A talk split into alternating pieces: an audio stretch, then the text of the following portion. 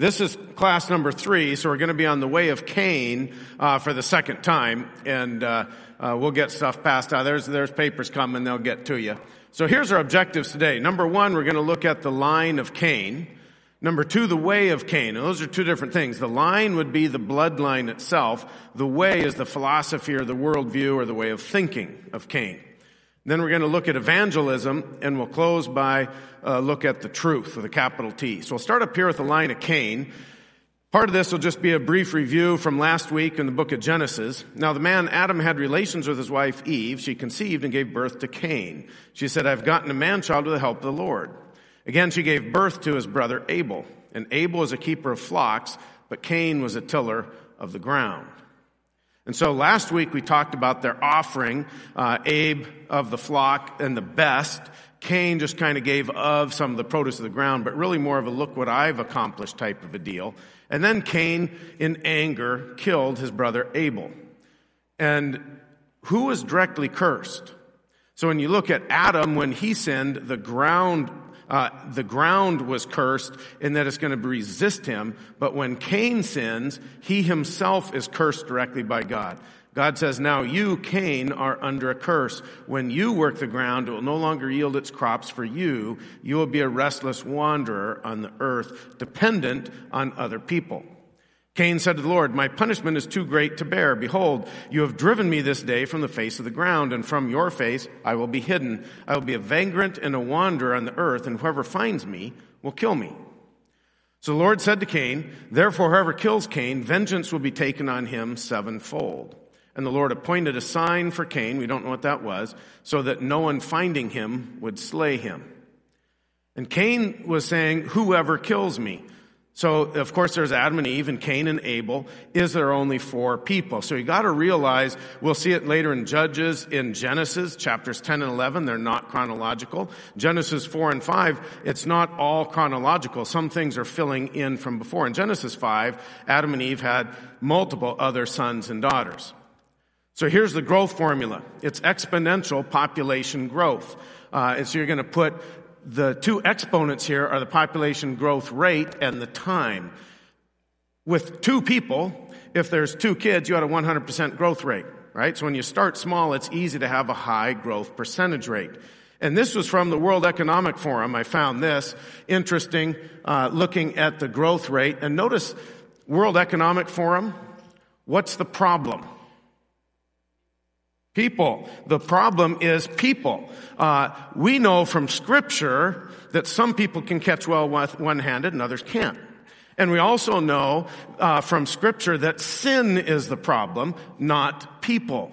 The World Economic Forum says the problem is people. Therefore, what is the solution? Control and reduce the people. We've been, I'm gonna nail you. Oh. He's been challenging me for weeks that I couldn't hit him. Um, so we have uh, people are the problem. Therefore, your solution is to control and reduce the people instead of sin.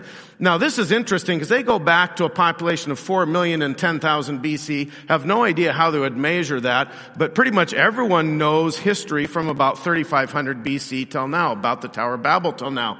And look what they put in here. They tell you the percentage growth or the average growth rate on, most of this graph from 10,000 BCE, that's before Common Era, so they're trying to remove Christ from everything. From BCE till 1700 was simply 0.4% growth rate. That is an abysmally small growth rate. Why do they do that?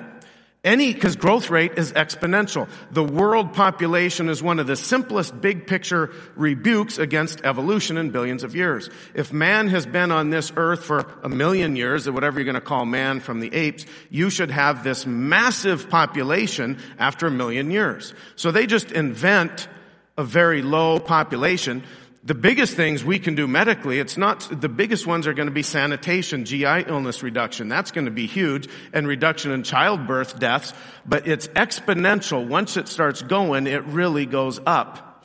That is an exponential graph. There's no way man has been on this planet for over a million years because the population simply argues against that. But by 130 years, Adam was 130 when they had Seth, the replacement for Abel. So this murder would have happened somewhere around 125 to 130.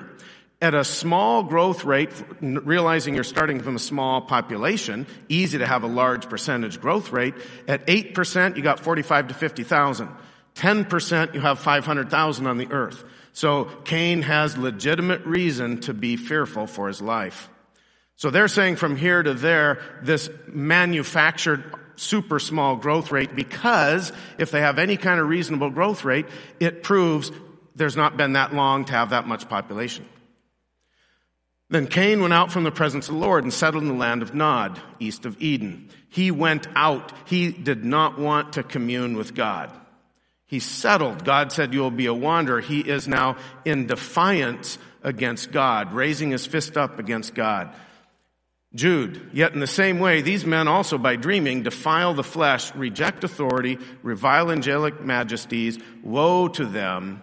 They have gone the way of Cain. So you don't need to belong to the bloodline of Cain to follow the way of Cain, rejecting authority authority from God. But it's really, it's this fist symbolizes rejection. I reject the truth. That's the way of Cain. Number one, the way of Cain is to reject authority and the truth. To reject authority and the truth. And we know the truth must be internally consistent and consistent with reality. So you see the way of Cain. Super easy to see this in our world today. Look at government policies and thinking and the way anything is discussed. There is no internal consistency and there's no desire to be internally consistent. They don't care if they're not internally consistent. And they also reject all sorts of reality because their worldview simply is not true. I just showed you a great example of that with the world population curve. The World Economic Forum rejecting internal consistency with growth rates and reality. Look at what's happened in the 20th century. All the Marxist deaths of millions and millions of people. Look at a million people here in this country from abortion. These massive things to hit the growth rates and world population is still growing. And it's going to do it in different pockets at different rates, but we're talking the world population.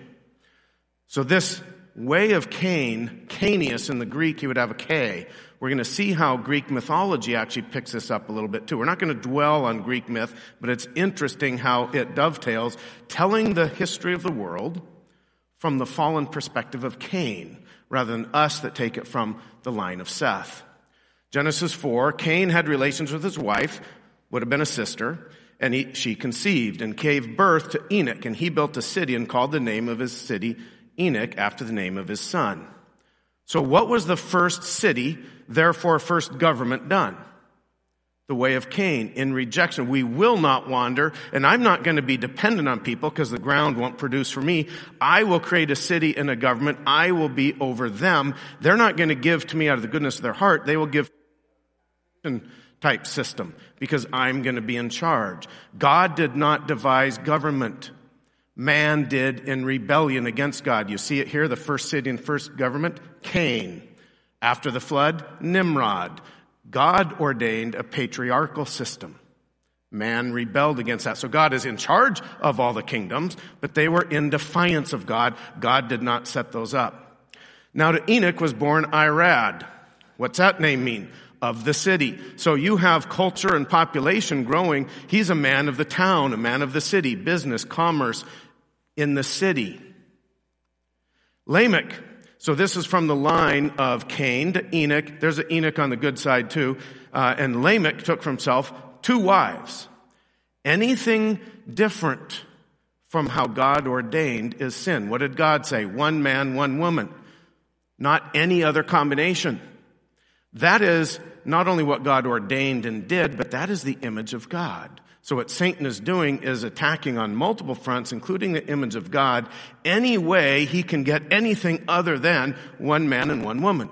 So Lamech, the first one with two wives. Notice they're wives. It's not just sexual partner. So they still had a legal transaction going on with marriage before the flood. The name of one was Ada. Beautiful, pretty, ornament. Ornamented to be beautiful. Do you think he's looking on the inside or the outside? How about Zillah? Sweet voiced, probably musical. Kind of makes you wonder how we look at beauty in our culture, doesn't it? Are we looking as man does? Or do we look at the external? The way of Cain. Genesis 4. Ada gave birth to Jabal. He was the father of those who dwell in tents and have livestock. His brother's name was Jubal, and he was the father of all who, pay, uh, who play the lyre and pipe. So you have animal husbandry and you have music flourishing, becoming well developed. How many millions of years of evolution did this take? That's a myth, right? It happens very fast. As for Zillah, she gave birth to Tubal Cain, named after Cain, the forger of all implements of bronze and iron. What is a forge? You don't just dig bronze out of the earth. That is high technology to forge it.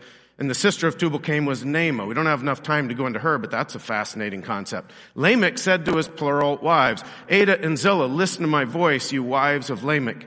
Give heed to my speech, for I have killed a man for wounding me, and a boy for striking me. Hebrew poetry is not like roses are red, violets are blue, something like that with rhyming. It'll be parallelism, and your text will put it set off like this. So Adam gives the first poem. Bone of my bone, flesh of my flesh. You notice that's literally true? Some people will try to say they find poetry in the Old Testament. Genesis 1 is in vowel consecutive. It is not poetry. But there is poetry there, such as Adam's poem. But you notice it is still literally true. God's curses are in poetic form, but you notice they are literally true. Ladies, does it hurt to give birth? It's literally true. So just because you lay, can find poetry does not mean it's not true. So he has high culture. He's giving a poem. I've killed a man for wounding me. That word there is not even that big. It's more of a scratch. It wasn't a big blow. And I killed him for it. And a boy, a yalad, for striking me. Well, what's a boy? What's a yalad in the Hebrew? That can be a little boy. It can also be a mighty warrior. A youth in the prime of his youth David fits into that category. He was not a little boy when he killed Goliath. He was already a mighty warrior by the time that happened, probably 18 to 21. Alexander the Great, 16 when he won his first battle under his father, and then he is a very young man, a lad, as he becomes world conqueror. Some things maybe you don't shave yet or don't have kids yet, uh, but there's multiple things, but it is not simply a little boy. Mike Tyson, he weighed 190 pounds at age 12. They couldn't find guys to spar with him that were kids, so they hired full grown men to go in the ring, and he knocked several of them out. At 12 years old, 190 pounds, a yalad, a youth in the prime of his life. Here he is at age 20. So what is Lamech saying in his poem? The Hebrews called it the Song of the Sword. This poem is a man lightly assaulted me and I killed him for it a young warrior in the prime of his life, I killed him.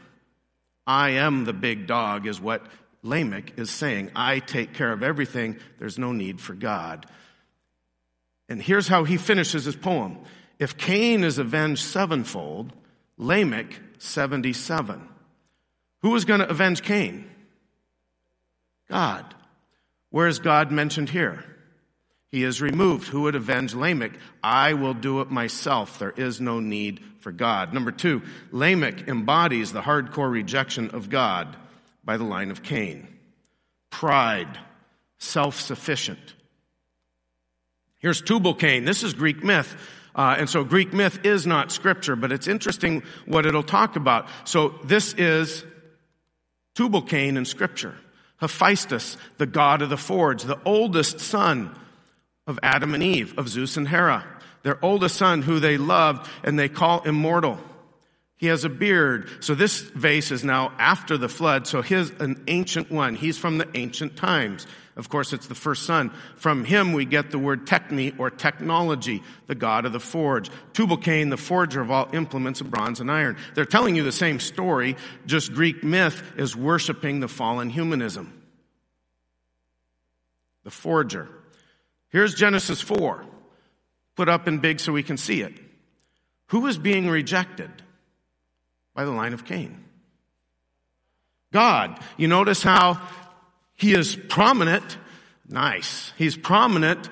And here's the era of the line, the bloodline of Cain. Where do you see God, Yahweh, or Elohim? He is absent. He has been removed. And that's how you start to know in Greek myth, Acts 17, the, uh, with Ares, the altar to the unknown God. We have unknown and removed him. They used to know who he was. If Cain is avenged sevenfold, Lamech doesn't even need God. He will avenge himself, much magnified over that. So Genesis 6, right before the flood, the Lord saw that the wickedness of man was great on the earth. Every intent of the thoughts of his heart was only evil continually. So our first week, we delved into this with the very formation at the form, formative level in our heart, in our mind, where we even start to form thoughts is only evil. We are depraved. Lord was sorry he had made man in the earth. He was grieved in his heart. So he's going to have Noah build an ark. There's going to be judgment. It's interesting, Mike and I haven't coordinated anything, but he talked a little bit about this. How about water to flood the earth? And yes, it's the fountains of the great deep. There's the ring of fire. This is the mid-Atlantic ridge here, but it goes throughout the whole earth, 40,000 miles continuous. Those are subterranean volcanoes. Book of Genesis tells us they all blew up on the same day. That's going to be massive catastrophic change. Now, after the flood, if you flattened the earth, you'd have enough water to fill it by two miles. Before the flood, most of that was under. And rain was not the primary source. The fountains of the great deep was the primary source. Number three, the worldwide flood of Noah killed sinful man and catastrophically altered the entire earth.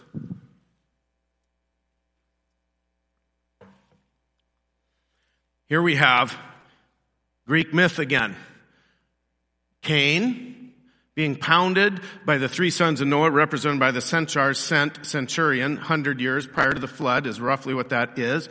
And the branch signifies them with the line of Seth. So they pound Cain into the ground at the flood. Multiple depictions of this. Notice the centaur has broken past the shield. He's inside the shield now. It's not going to help the way of Cain, Cain on the bottom at all. And they pound him. Multiple depictions of this. This is humanism. Notice they pound him on the head thinking, oh yeah, you're going to crush the head of the serpent, but we will rebuild, we will come back. That's the whole point. Western civilization is based on the Greeks. We have to understand the humanism that they are, but they're actually telling us the real history, but they're just telling it from their side. So we're not going to delve into Greek myth, but it's, it's fascinating for me to look at it. So now we're at the way of Cain. We'll look at this again. Kaineus, E-U-S in the Greek, the way of Cain. They spell him with a K in the Greek. That's who that, who, is there any mystery who's getting pounded into the earth? It's the way of Cain, the judgment of God. That's the flood. But the Parthenon, of, there's frieze plates and then there's the metopes on the top. These things tell a story of the transfer. Of course, this is still standing, so this is after the flood what their whole system is about is the transfer of authority, the way of Cain being reborn and transferring from Noah, the old man of the sea, to Zeus, the serpent king. That is what Greek mythology is about. And you can see the first murder in some of the metopes.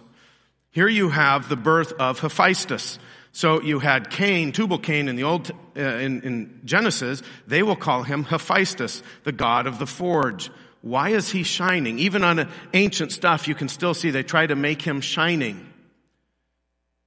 He is called the light of Zeus, the moment of lightening up. Doesn't Satan tell you, I will enlighten you? But it's all a lie. See, it's told from the flip side. We know history from the side of Seth. They're telling it from the side of Cain. Hephaestus, Cain, rejected God and embraces the serpent. And he is called the princely lord of light. So here you see Hephaestus, he is the God of the forge with tools. He's walking away. He's done. He's old, but it's his way being reborn. Here's Zeus. There's Athena, born from the head, the idea of Zeus. It's his idea. The serpent king, we will reborn, and Athena is Athena Parthenos, ever virgin. She will never conceive. There will not be a seed of the woman. There will not be a seed of the woman to crush the head of the serpent. She will remain virgin. Here you see again Hephaestus walking the other way. He's from the old world before the flood. Here you see Zeus and Athena. Another bright light son, Erichthonios, the seed of Hephaestus. So here you see Hephaestus, Cain, the way of Cain. He is pounded into the ground with the flood, but his seed comes back from Gaia, the earth, and Erichthonios is delivered, the bright shining star, and Athena herself is working the delivery, and you notice her weapons are in the hands of who?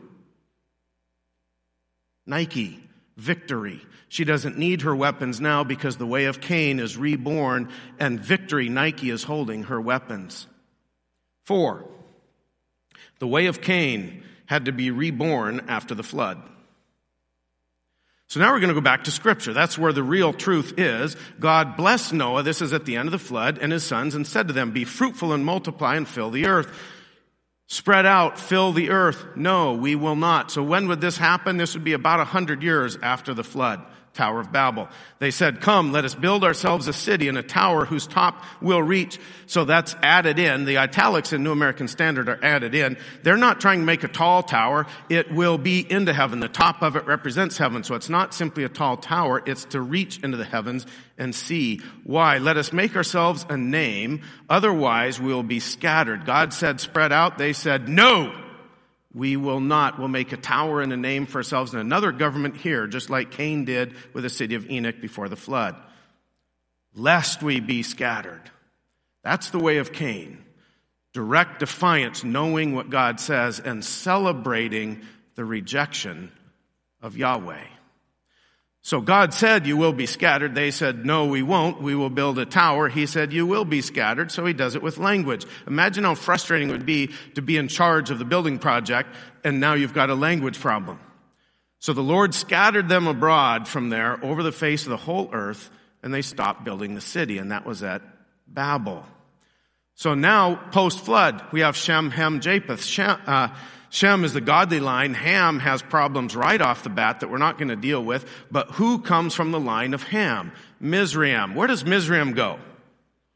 What, what major nation? Close to China, uh, but it's Egypt. Uh, so Mizraim is Egypt from the land of Ham. I called my son. Christ went into Egypt. And Canaan also comes from this. We know the problem. I'm just highlighting ones that deal with Israel here. We have Egypt and Canaan, both from line of Ham. Cush became the father of Nimrod. He's from the line of Ham. And Nimrod is going to be a man about a hundred years after the flood at Babel. He became a mighty hunter on the earth. The beginning of Nimrod's kingdom was Babel. And he built Nineveh, the capital of Assyria. So you have Egypt, you have Assyria, you have Babel. Babylon wasn't a world power yet, but the Tower of Babel was there. That was the start of his kingdom. Number five, Nimrod became the first dictator after the flood. When God changes language, who's going to stay in the best spot? Nimrod right? So if you don't leave, you will be enslaved. God is forcing a mass exit from everybody away from Babel. Mizraim, Egypt, let's look at this from the line of Ham. So Cain, uh, from, from the line of Ham, you had the Canaanites, you had Mizraim, Egypt, you had Babel. From here you have the Philistines as well, from the line of Ham. So Ham brings in all sorts of negatives. Canaan, from the line of Ham, becomes the father of Sidon. What people group was Tyre and Sidon? The Phoenicians. Yes, a world power, undefeated in battle until the time of Alexander the Great, uh, in, with their entire city. So Tyre and Sidon, and this, the Phoenicians are instrumental in bringing in the cross, as well as idolatry into Israel um, with Baal worship. Babel. From there, the Lord scattered them abroad over the face of the whole earth. Babel was not just this big massive tower. Even at the time of Alexander the Great, that would be 300 BC, 330 or so, he went through a huge project hiring 10,000 people to clear out the debris. He wanted to rebuild it, but he died young and didn't get it done. These are ziggurats. Remember, it's not a tall tower that will reach into heaven. Read it literally. The top of it will be into heaven, representing heaven. What are they doing?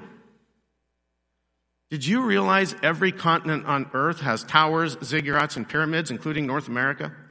Most of them are covered. They're ancient. They all were built at about the same time, at about 3500 BC, and then they all stopped being built. Wow. Evolution cannot explain that, but the Tower of Babel can. They dispersed out. They kept doing what they were doing, but they realized now we don't have the critical mass. It's too expensive. And the best ones are always made earliest. That's fascinating what early man did. Over 10 times in scripture, God says this Beware, do not lift up your eyes to heaven to see the sun, the moon, the stars, the host of heaven, and be drawn away and worship and serve them. Whether you're serving the serpent, Zeus, humanism, ancestor worship, or the sun, moon, and stars, what are you worshiping? Part of creation, not the creator in Romans.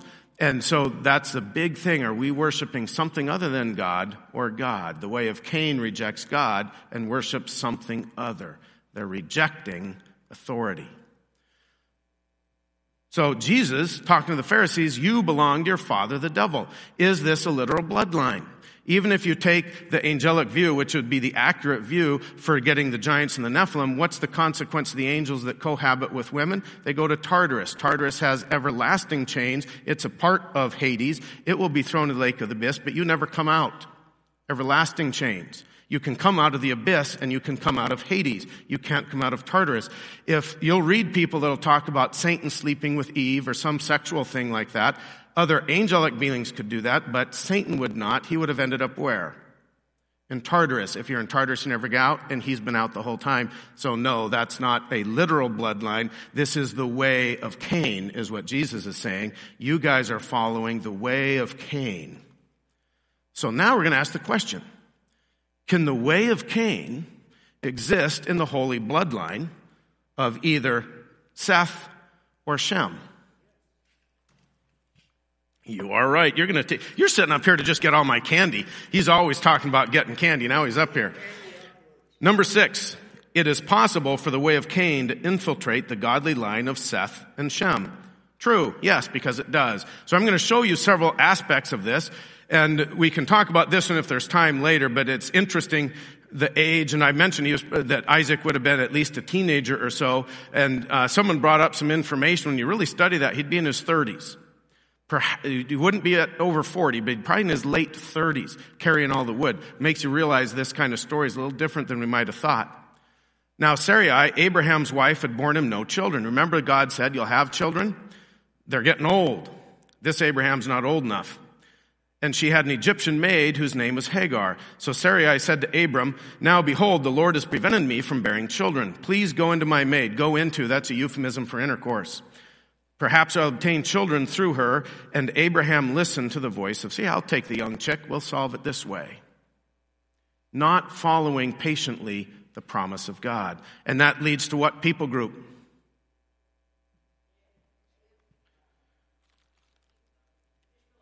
The Ishmaelites, there we go. Uh, and so that's uh, from Ishmael, and then that would be the Muslims. Uh, do you think there's issues with God's line with Israel and those not of the seed, which would be the Muslims? Yes, there's a significant issue. Here we go to the New Testament, Revelation. There's two marks in Revelation. There's the mark of the beast and there's the mark of God. Who gets the mark of God?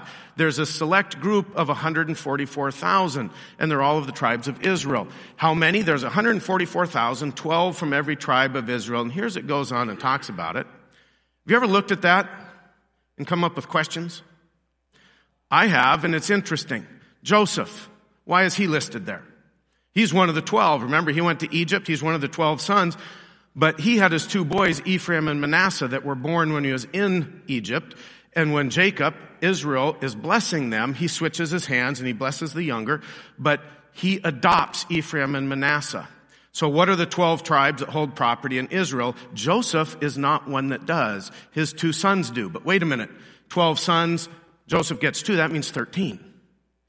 What about the Levites? Mike talked about this today. The Levites did not have territory. They're scattered around, so that's why there's 12 tribes with territory. The Levites have no territory. But Ephraim and Manasseh, and you'll read it sometimes the half tribe of Ephraim or the half tribe of Manasseh. That means they got the double portion, but they each have a legit inheritance. That's 12 plus Levi 13. There's Manasseh named here. Wait, there's Levi. So when you talk about the 12 tribes, Levi is not usually one of them. Here in Revelation, you have Levi getting one and Joseph getting one. So you have Ephraim and Manasseh without Levi makes 12. Joseph comes in. Well, who is he sitting in for? His son, who said that? His son, Ephraim. So Ephraim still has an inheritance er, through Joseph, but he's not mentioned here. Who else is missing? Dan. And this is right, Mike's sermon today talked about this. Pretty interesting. These two tribes. We're going to go back and see the formation of this. Now, when Rachel saw that she bore Jacob, the other name for Jacob is Israel, no children, she became jealous of her sister and said, Give me children or I die. Jacob's anger burned against Rachel. He said, Am I in the place of God who has withheld from you the fruit of the womb? She said, Here's my maid Bilhah, just like two generations back, uh, Sarai did with Abraham. Come t- take the young lady, because I'm infertile, sleep with her, have a kid, it'll be mine. That was Dan. The way of Cain, not following God, one man, one woman, taking in some form of an extra sexual partner, thinking we will solve this promise that God obviously can't solve because we're getting too old and I'm infertile, just like it happened with the uh, Muslims coming from Ishmael. Now here you have Dan. So Dan was the first one born from extramarital issue here, man trying to solve it. That's the way of Cain solving the promise of God. That's the origin of Dan. What did Dan and Ephraim do? That was Mike's sermon today. You notice it was in the hill country of Ephraim where the priest was and who went up there? Dan. To really understand that, the book of Judges is not chronological. Just like Daniel, you have to look at the kings to know which chapters go where. The book of Judges is not exactly chronological. The end stuff like 17 and 18 actually happened early, and you know that by the names of some of the places. Dan and Judah had an inheritance down at the bottom on the south, right by who? The Philistines and what were their dudes in their army? The Nephilim. Dan did not like that. The book of Judges, chapter 2, read it when you go home today. It's all about the angel of the Lord criticizing Israel for not taking their inheritance. Dan is belly aching because no inheritance has fallen on me passive. God wants active attainment. You're put here. Dan was a warlike tribe, so was Judah, to fight the Nephilim. They left and went as far north as they could. That's what Dan did. They took the priest along the way. Ephraim is where the priest was from. Dan said, screw it. We're not doing what God's asking. That's a fight and those are big dudes. We're leaving them as far north as they could. And together they introduced idolatry and they don't show up in Revelation. Pretty interesting to put that together. King Saul. He belongs to the proper line of Israel. Samuel said to Saul, The Lord sent me to anoint you as king over his people, over Israel. Now therefore listen to the words of the Lord. So Saul, Samuel is saying, I'm the prophet. Listen to me. I'm telling you a mission. Thus says the Lord of hosts, I will punish Amalek for what he did to Israel. That's going way back several hundred years later to the days of Moses. Timnah was a concubine of Esau's side. That's where Amalek comes from from Esau. What did Amalek do? Esau always had issues with Jacob. Now you go back to her, Moses. Hands are up, Israel's winning. Hands go down, they don't. You remember the battle. That's the Amalekites. They snuck in behind Israel to try to take the weak part of them. They have a battle. Joshua's down fighting. Aaron, Moses, and Hur up above. They put rocks up and hold Moses because what happens up here dictates there. When his hands come down, what happens? They start losing on the battlefield. Goes up, they start winning. Greek mythology talks about that stuff all the time. That is uh, the Battle of Troy when you start studying it. Same principle, just flipped on the dark side. So here we are in Exodus. Joshua overwhelmed Amalek and his people with the edge of the sword because the hands were up because they used stones to keep them up there. The Lord said to Moses, write this in a book. God is not a God of oral tradition. You start writing with Adam and he tells you that in Genesis 5. Write this in a book as a memorial.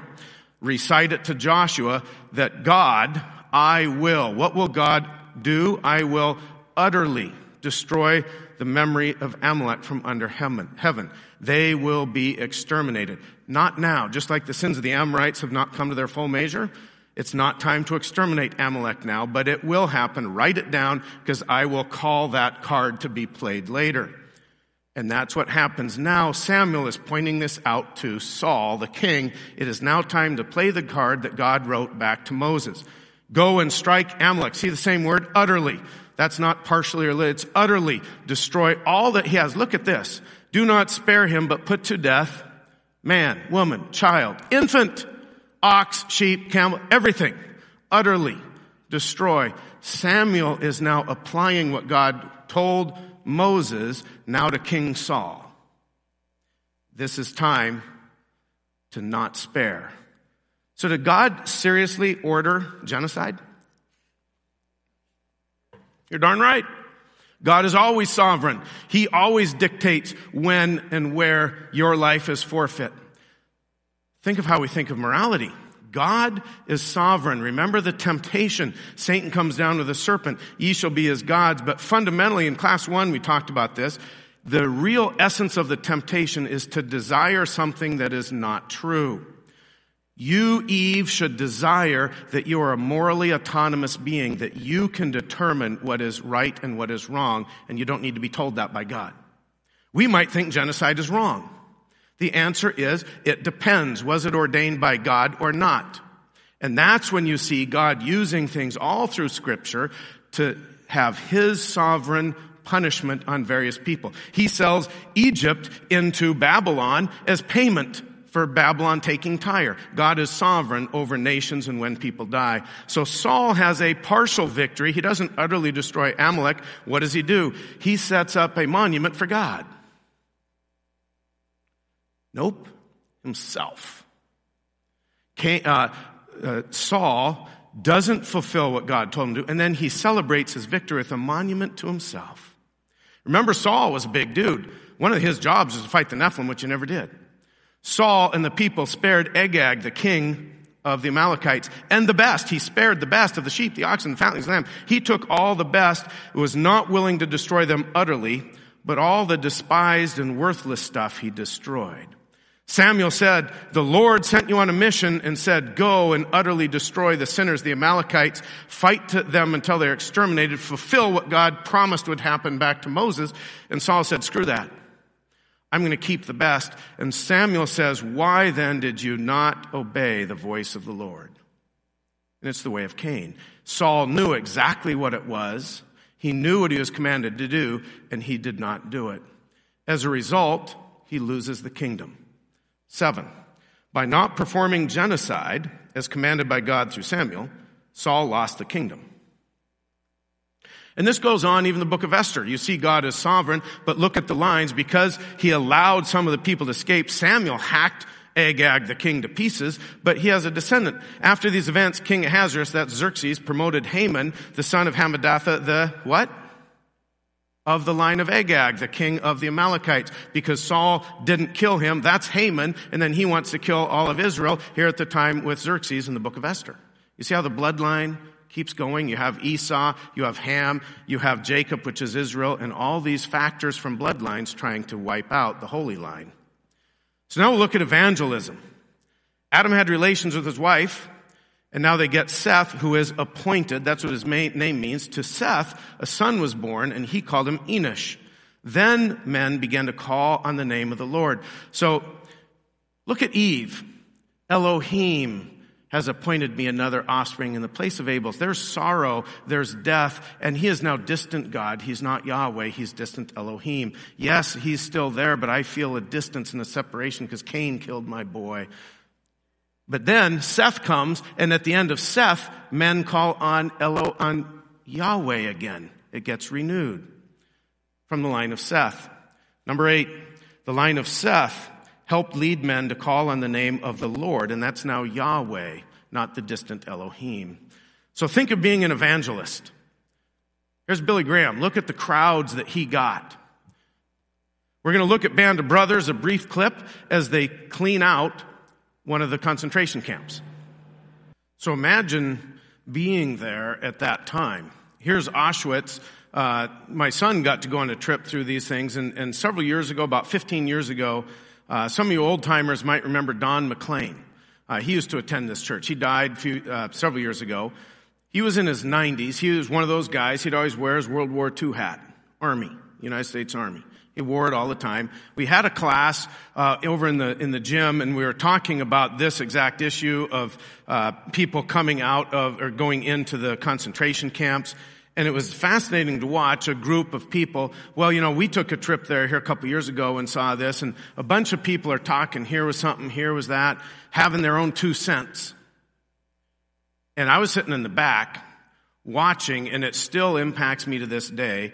Don McLean, cane in one hand, and he was tremulous, put his hand on a chair, and it took him about a minute to stand up. And he was visibly shaking, and he takes his hand, and all it, it, it takes a minute for the hush to spread across the room because if he's behind you, you don't realize it, and you're giving your own two cents that are pretty worthless about that. And he's shaking his hand, and I remember he just, he could hardly even speak. His whole body is tremulous. He said, I was there. And he collapsed in his seat, the old man. I was there watching him say that. That had a huge impact on me. What do you think happened to the group? How many smart people that took a tour of Auschwitz were left? Nobody. Nobody has anything to say. The old man said, I was there and he collapsed. He couldn't even speak. Why are we thinking we're so smart? So think about the power of those words. I was there. Think of Adam and Eve, the two most powerful evangelists on earth. I was there. We communed with God in an unfallen state. Nobody has ever experienced that except Jesus Christ. We understood walking and talking with Yahweh in intimacy without a corrupted heart. Nine, it is a powerful testimony to be able to say, I was there. Jesus says the same thing. I am different than Lucifer. Lucifer doesn't know his origin. I have no origin. I always been. My testimony is always true because I am. I was there. Cain and Abel, we saw God himself comes in and he intervenes with Cain. Talk about an evangelist. Sin is crouching at your door, Cain. If you do what is right, I will supernaturally come in. And Cain says, no. God says, but you must master it. Cain, in defiance, no. I know who you are. I don't want it. Blatant rejection. Number 10. True or false?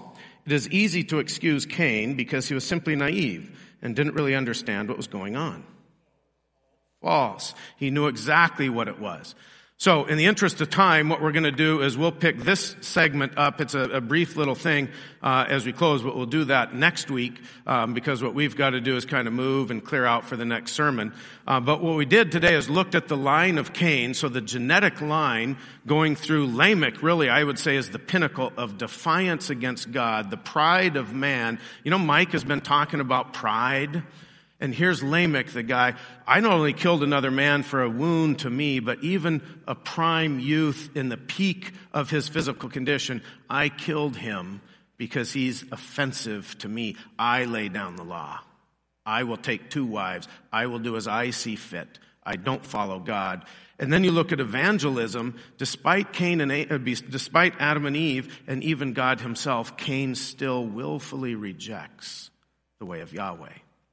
So why don't we pray so we can uh, clear out of here? Dear Lord, I just thank you for loving us. Thank you for this day. Uh, help us to uh, study your word and want to be disciples of you who are disciplined because we follow you and we stay under your authority and we don't want to usurp it for ourselves. I thank you for Mike and his sermon today. I pray that we will uh, not try to put you in a box, but realize you are the infinite one and that we need to bow before you. In Jesus' name, amen.